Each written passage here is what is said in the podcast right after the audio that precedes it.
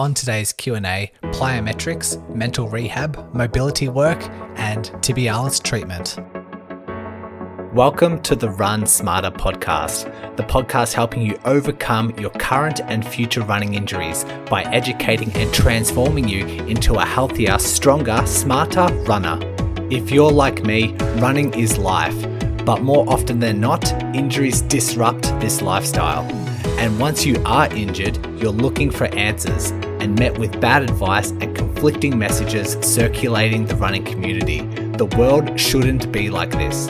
You deserve to run injury-free and have access to the right information. That's why I've made it my mission to bring clarity and control to every runner. My name is Brodie Sharp. I am a physiotherapist, a former chronic injury sufferer, and your podcast host. I am excited that you have found this podcast and by default become the Run Smarter Scholar. So let's work together to overcome your injury, restore your confidence, and start spreading the right information back into your running community. So let's begin today's lesson.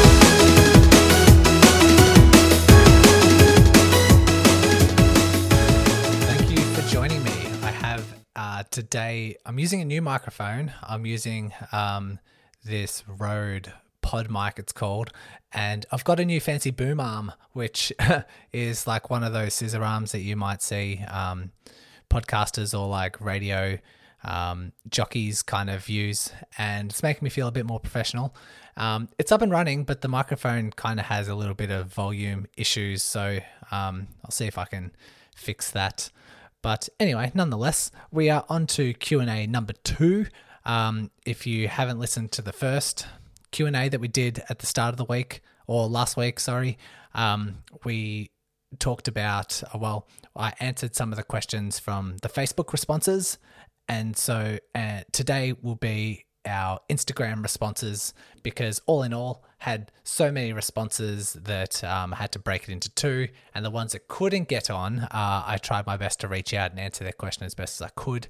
So in regards to the Instagram thing, thank you to Sophie, to Anne-Marie, to Lee Worth, to Rubal, I think you pronounce it, and David Sheehan for submitting a question. Hopefully I've reached out and answered personally answered your question satisfactorily. And today we have 4 questions from our Instagram tribe, and we'll see how things go along here, because we're talking about plyometrics, mental rehab. These are some great questions I thought would be good for the podcast today. For the future, if there is any other questions that you want to submit, I will continue offering it to social media, people who follow me on social media. Just make sure they're not too specific. Just make sure it's when you do submit a question that it is something that will apply to a lot of people and not just you as the individual, because that's not a great podcast. But I will do my best to reach out. If it's too specific, I'll do my best to reach out and answer your questions. So let's kick off today with our first question from Saeed. Why runners use plyometric training as strength training? While we run, we land on one leg, so this is plyometric. I mean, when we do high speed run, this is high jump on one leg. And when we jog, this is small jumps on one leg. So what is the difference?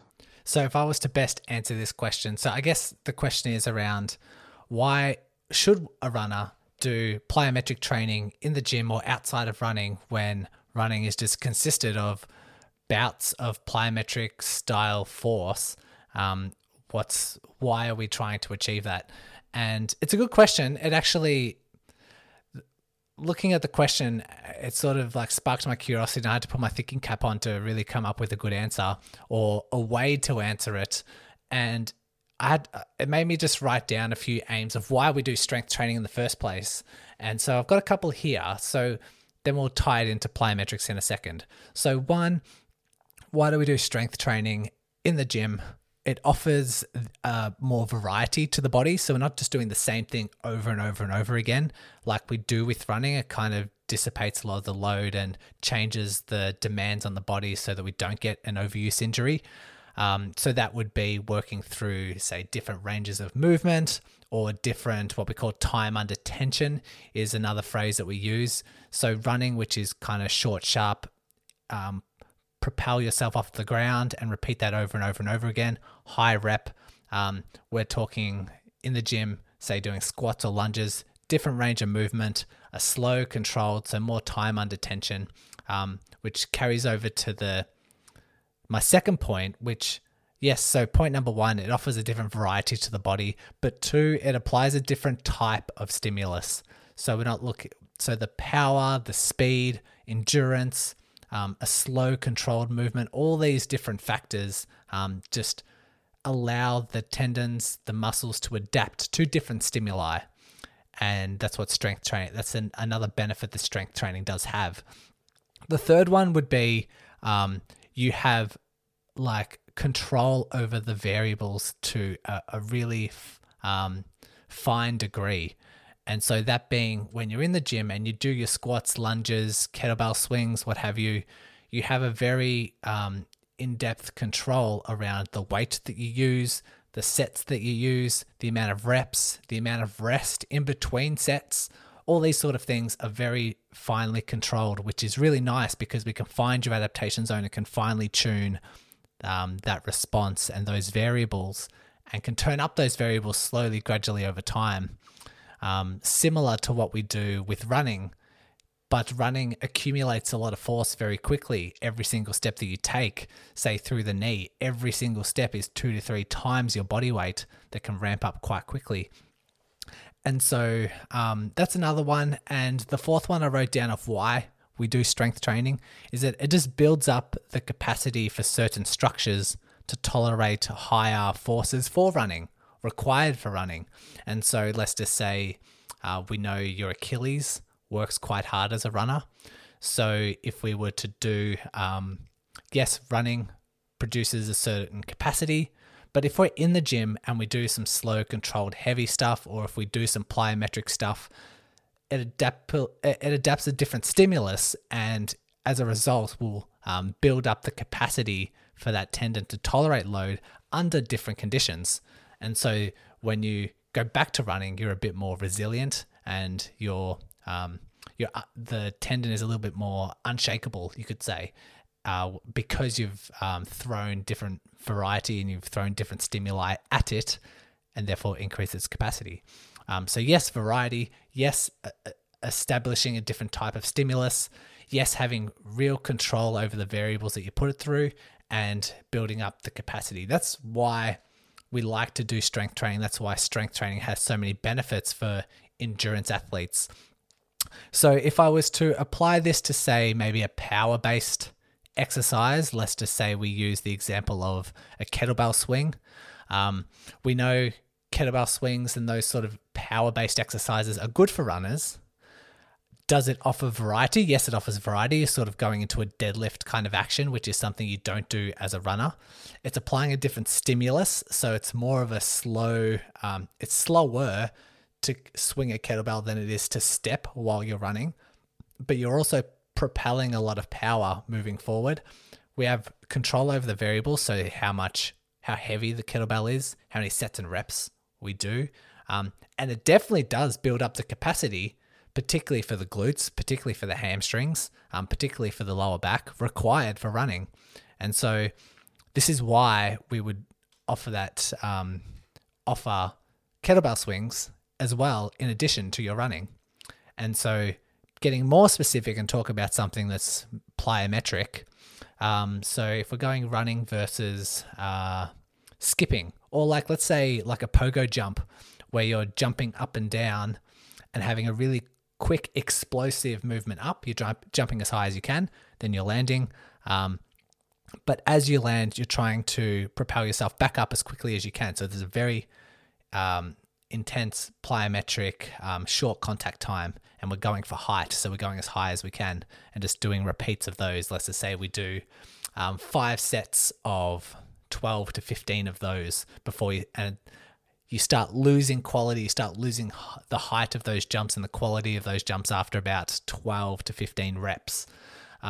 So why would we do this if running is just the a certain bout or repeats of this sort of plyometric over and over and over again? So yes, running is a plyometric exercise, but when it comes to this skipping or these pogo jumps, we're offering a different stimulus. So we're offering power. So how often would we run? Even when we sprint, we're not trying to leap as far as we can. That's not what running does. And so if we're jumping up as high as we can, it does offer a different stimulus. We do have control over the variable, so the sets, reps, the rest in between. And if we were to do these, it builds up the capacity for the calf, builds up the capacity for the Achilles, builds up the capacity for the plantar fascia. And overall, if you were to do these plyometric exercises while still maintaining your current level of running, the fact that we're doing these different exercises builds up your resiliency, and as a result, you become a better runner. You become this more resilient runner because when you go back to running, your calf, Achilles, plantar fascia, they are now accustomed to a different style of stimulus. They become stronger under that different stimulus, and therefore you're more. Just quickly chiming in here to let you scholars know, I have just updated my 5-day injury prevention challenge. This is one email per day for 5 days, learning new concepts and diving into the science on how you can reduce your risk of injury. The sign-up link is in the show notes, so fill in your details and I'll be waiting for you in email number 1 tomorrow. Or resilient. And so I guess if they might create the argument, if someone's listening and trying to hear this answer and saying, well, while I am doing, if it's different, why am I doing it? So shouldn't I just be adapting to running? So if running is a bout of plyometric exercises over and over and over again, shouldn't I just adapt to that type of plyometric exercise? And so if you present that argument, then that goes back to the debate of why strength training is, it goes back to the debate of strength training versus non-strength training for runners. And I've already got a couple of, evidence-based arguments against that of why strength training is so good for you. And so, yes, we do need that variety. We need different stimulus, and we need to become unshakable by adapting to different stimulus and different variety within the body. So hope that answers your question, Saeed. Thank you very much for asking it. Okay, let's move on. Hey, Brodie, this is Brian from North Carolina in the United States. I'm loving the podcast and the exclusive patron content on your app. And I do have one question, and that is, how do you, as a physiotherapist, encourage people to look at a rehabilitation program post-injury from a mental and emotional aspect? Such a great question. Thanks, Brian, for asking this one. This one I could probably do as a solo episode, but I'll answer it. I guess from my end, when I'm treating runners online and I see so many different types of injuries and so many different type of frustrations that accompany that based on whether they can run or can't run or running through pain or how long they've had it for, it changes my approach to this sort of question. But I guess depending on the individual, I try my best to have them do something to maintain their fitness levels as much as possible. That's one of the first things that I think about. Okay, what can we do for this athlete? What can we do for this runner? How much running can they tolerate, if anything? If they can't run, how much should we, what other base of exercise can we do? Because that just allows for a better experience, a better rehab experience moving forward. And so yes, depending on the injury, but can we do some type of cross-training? Can we do swimming, cycling, elliptical, Stairmaster, all these sort of things? Something that they enjoy, but is still maintaining their fitness level that isn't stirring up their injury. Can they do some strength training? What type of strength training can they do? Can they do some sort of running program? So a lot of times when I see a runner, they might think they're unable to run, but I give them just a really basic walk-run program, and they're able to do that, and symptoms don't flare up, and it helps their mental well-being because they're still out getting fresh air, they're still out, feeling like they're achieving something, because we know one of the big hindrances when it comes to recovery is those runners who love running, they do it every day, they do it for mental clarity, they do it for that emotional well-being. When they can't do it because they're injured and they feel like even just low amounts of running flares them up, then it really hurts them. It really taps into their psyche. It's a real negative impact. And so just trying to find out what they can do. If they can do some run walk programs, that's exactly what we're going to do alongside all the other rehab options that we do have, and then building up that capacity as much as we can. So that's step one. Just when you're talking about the mental, emotional approach to rehab, trying to get them to do something is always a really nice nice option. And it'll just depend on the type of injury, depend on how long they've had it for, depend on the irritability of that particular injury site. But that's where trial and error comes into it as well. So that was the first thing. The other thing I always make sure is all their questions are addressed. When, you know, if you're listening to this now and you've been a past client of mine, you'll know that maybe 3 to 5 times during our consult, I'll say, do you have any more questions? Does that make sense? Did I answer your question properly? And just making sure that they do have clarity around what caused their injury, or what's contributing to the detriment of that injury, or why it hasn't been getting better. All these sort of things, what's good for it, what's not good for it, all these questions just leaves the runner with a lot of clarity, and that helps them mentally and emotionally. Because if they're puzzled, if they have, well, first of all, if there's any misconceptions that they believe, if there's any frustrations that haven't been addressed, or if they're just not sure about things, they're not sure about the movement, the management plan moving forward, just creates a lot of frustration. And the actual feeling puzzled and feeling like you don't have a plan moving forward and feeling like you're not sure what's good or bad about this injury does hinder things as well. So I'd make sure, as a runner listening to this, making sure when you see a health professional, you're asking as many questions as you can or as you want, and then making sure the responses you get back are adequate, making sure you understand the responses that you get back. Point three, which I kind of mentioned before, is just having a plan and a direction, and having some timeframes, and just working up that rehab ladder with that plan. It just mentally and emotionally, the approach is a lot better because you can see some goals moving forward. And so what that might look like is saying, if someone's had a tendinopathy for, say 6 months, making sure you allow enough time frames, say 3 to 4 months of building up this rehab ladder, making sure we start with something that they're quite capable of, and then slowly building up, progressing through that rehab ladder, and just giving them a plan, because that really helps things. It really helps the mental side of things. The fourth one was laying down expectations. Timeframes is one of those things. So if someone's had a tendinopathy for 12 months, need to lay down some expectations that research shows 4 to 6 months, generally speaking, 4 to 6 months is a good rehab timeframe, but some people might take 6 to 12 months, and people think they're going to get better in a couple of weeks is just unrealistic. And if it's not addressed from the get-go, then it just sets them up for frustration moving forward. So expectations, and depending on the injury, depending how long they've had it for, it's just like letting them know that it might not be a smooth sailing. Let them know that there might be some flare-ups, and flare-ups are normal. Flare-ups happen all the time. It's not something you might have done wrong. You could have done everything right, but a flare-up has occurred, or maybe we have to take a couple of steps back. I did a couple of episodes on this around your rehab. What was the title? Recovery and your rehab.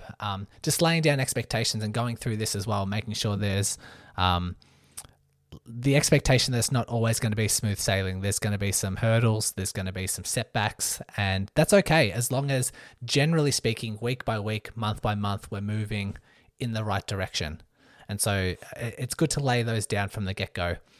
And similar, I guess this ties in quite well with this, but it's having a flare-up plan as well. So knowing what to do if there is a flare-up, whether that be random or whether that be not so random. Just saying, okay, day one of this. Day one of flower plan, this is what we do. Day two, this is what we do. And then we slowly get back in, and we're very proactive with that approach instead of just being down. We then have, that approach to take, which is why I love the approach I make when it comes to online physio, because people book in for packages. And so the packages being either book in for a month or several months or even a week. And if a flare up does happen, within this package is you have unlimited contact points. So if you wake up and you have a flare up, they just message me and say, Brodie, I'm feeling this, what should I do? And that's when we can lay down a plan. And it's kind of like a one-on-one coaching kind of role as well as a physio role. So that's what I love about my job and my role as being that side-by-side coach in case these unexpected things do happen. So I hope that answered your question, Brian. That's what I've got down. Let me just do a bit of a recap. So one, making sure that fitness levels are maintained as much as possible, or you're staying as active as you can without the injury flaring up. Number two, making sure you have all your questions addressed and you're walking away with a lot of clarity.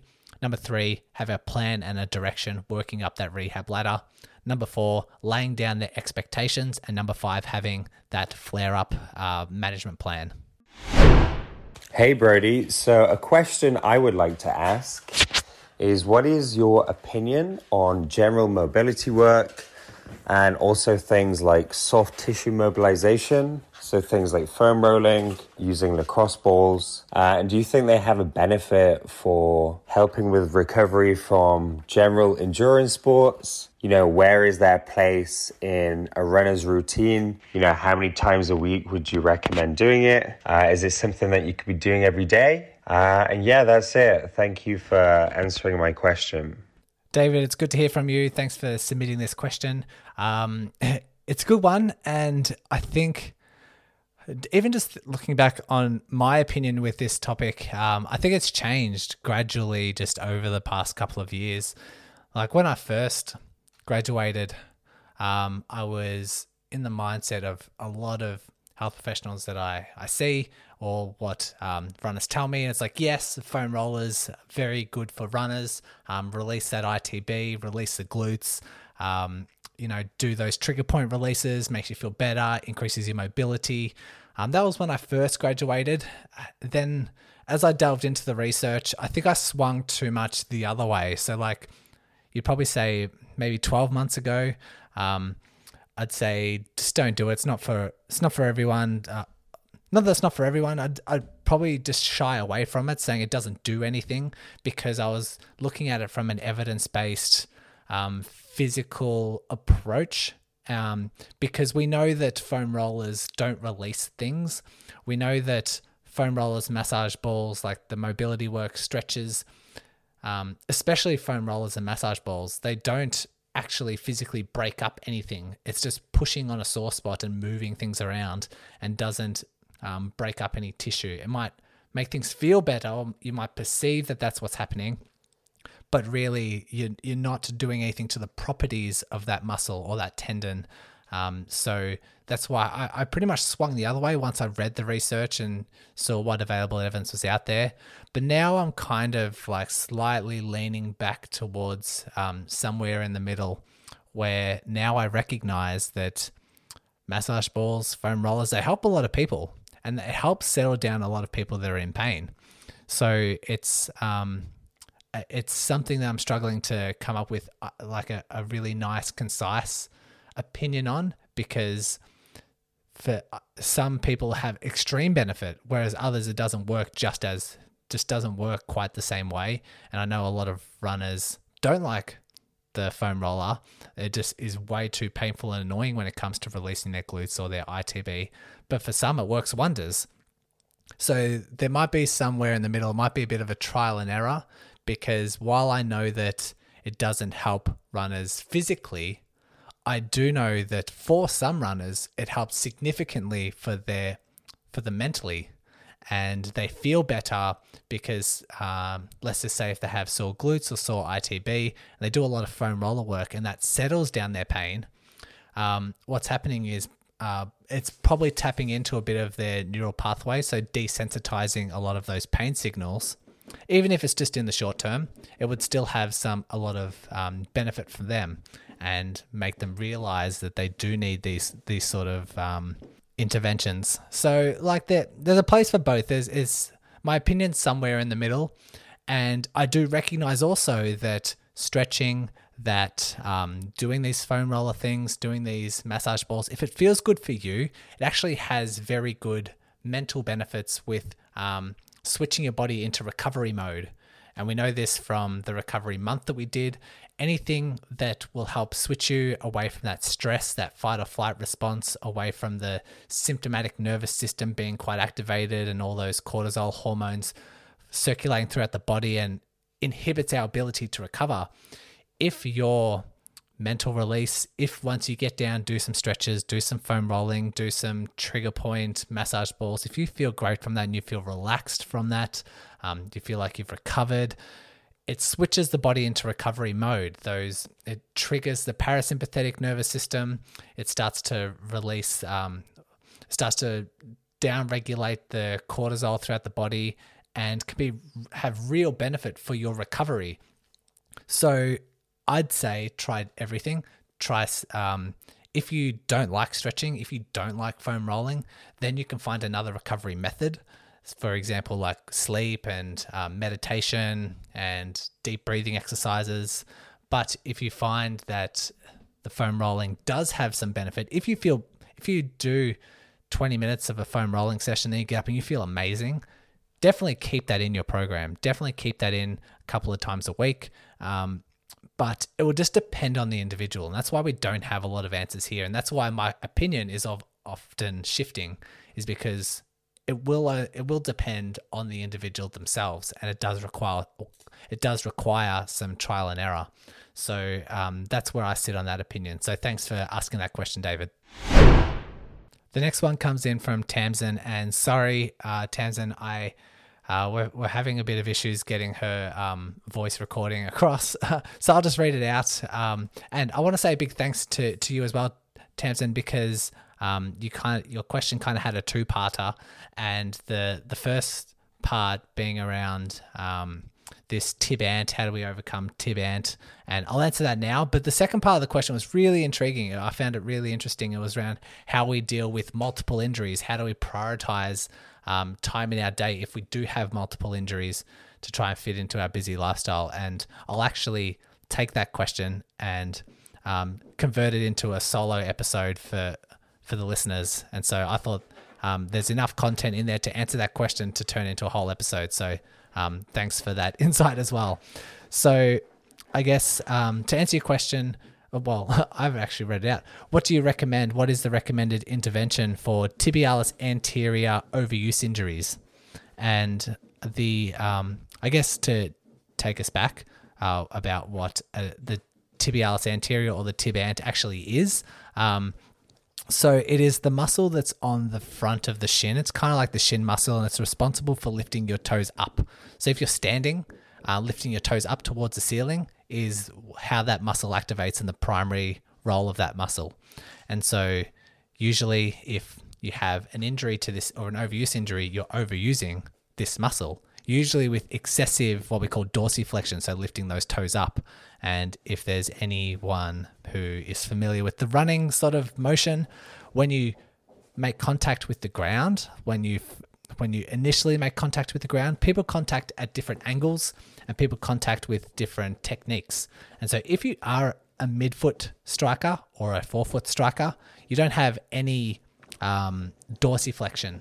But if you are a heel striker, you'll notice that when the heel first makes contact with the ground, the toes are pointed up slightly. And so those who, there seems to be a bit of a pattern with those who have Tib Ant overuse injuries are the ones that when that heel first makes contact with the ground, the toes are slightly higher up towards the ceiling. So we can change a few things around. We can do a few things to reduce the demand of your Tib Ant. So the first thing I'd recommend is making sure that your cadence is addressed, because if your cadence is really low, then it may contribute to this overuse injury. If your cadence is at say 150 and we increase it to 160, your legs turn over quicker and your body doesn't have enough time to reach out, contact with the heel with a really high toe, and then slam on the ground and repeat that cycle. Because you're ticking the legs over quickly, it doesn't have time to do that. And you might find that you're contacting still with your heel, but less out in front of you and less with the toes up in the air. So that might be something we can change for those who do have a low cadence.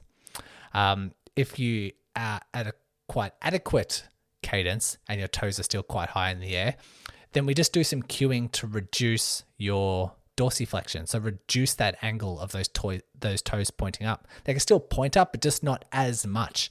And sometimes runners have good enough awareness to make that correction. And if they can't, then maybe we try visualizing, making contact with the ground with the midfoot. So we're not necessarily running on the forefoot like a toe runner, but we're not necessarily running with the heel either. We're somewhere in between, and we kind of visualize that when you first make contact with the ground, it is with like the whole entire foot. So the whole entire foot makes contact at the same time. So that can be maybe some cueing that we can do. Running quieter or running softer is something that we might do, where people try and run quieter and they all automatically make those corrections away from a excessive dorsiflexion. So that's another one. So technique aside, addressing this injury can help with just a really good return to run as well, like a good return to run plan. Because you could be doing all the right things and have this overload issue. But if your return to run is too excessive or you're ramping up too quickly, that injury will continue to flare things up, even if you've made all those corrections. So a combination of the two. We don't necessarily need to always change someone's running style, but if they're eliciting certain properties or certain patterns, then we can make that correction. But then a good return to run plan always needs to be in there. So hopefully that answers your question, Tamsin. I really want to thank you for that idea that I'll use in that solo episode. So let me do a bit of a summary for today. So if we're talking about things like plyometrics, we know that we implement plyometrics because it offers different variety to the body. We're offering a different stimulus and overall contributing to build up your running resilience. When it comes to the mental and emotional approach to rehab, making sure that we have the right expectations and the right questions that are answered. Mobility work. Perhaps you can do it a couple of times a week if it feels good for you, that being stretches, foam rollers, mobility balls, but just make sure that we're not convincing ourselves that it's breaking up muscle tissue. If it feels good for you, it feels good for you, and try not to convince everyone that it just works for everyone, because it just doesn't. And when it comes to Tib Ant overuse injuries, there can be a couple of technique changes that we can make, as well as a good effective return to run plan. So thanks to everyone for submitting those questions. Even if you didn't have your question answered today, thank you very much for submitting them anyway. I'll continue doing these maybe every 6 weeks or so, doing a Q&A.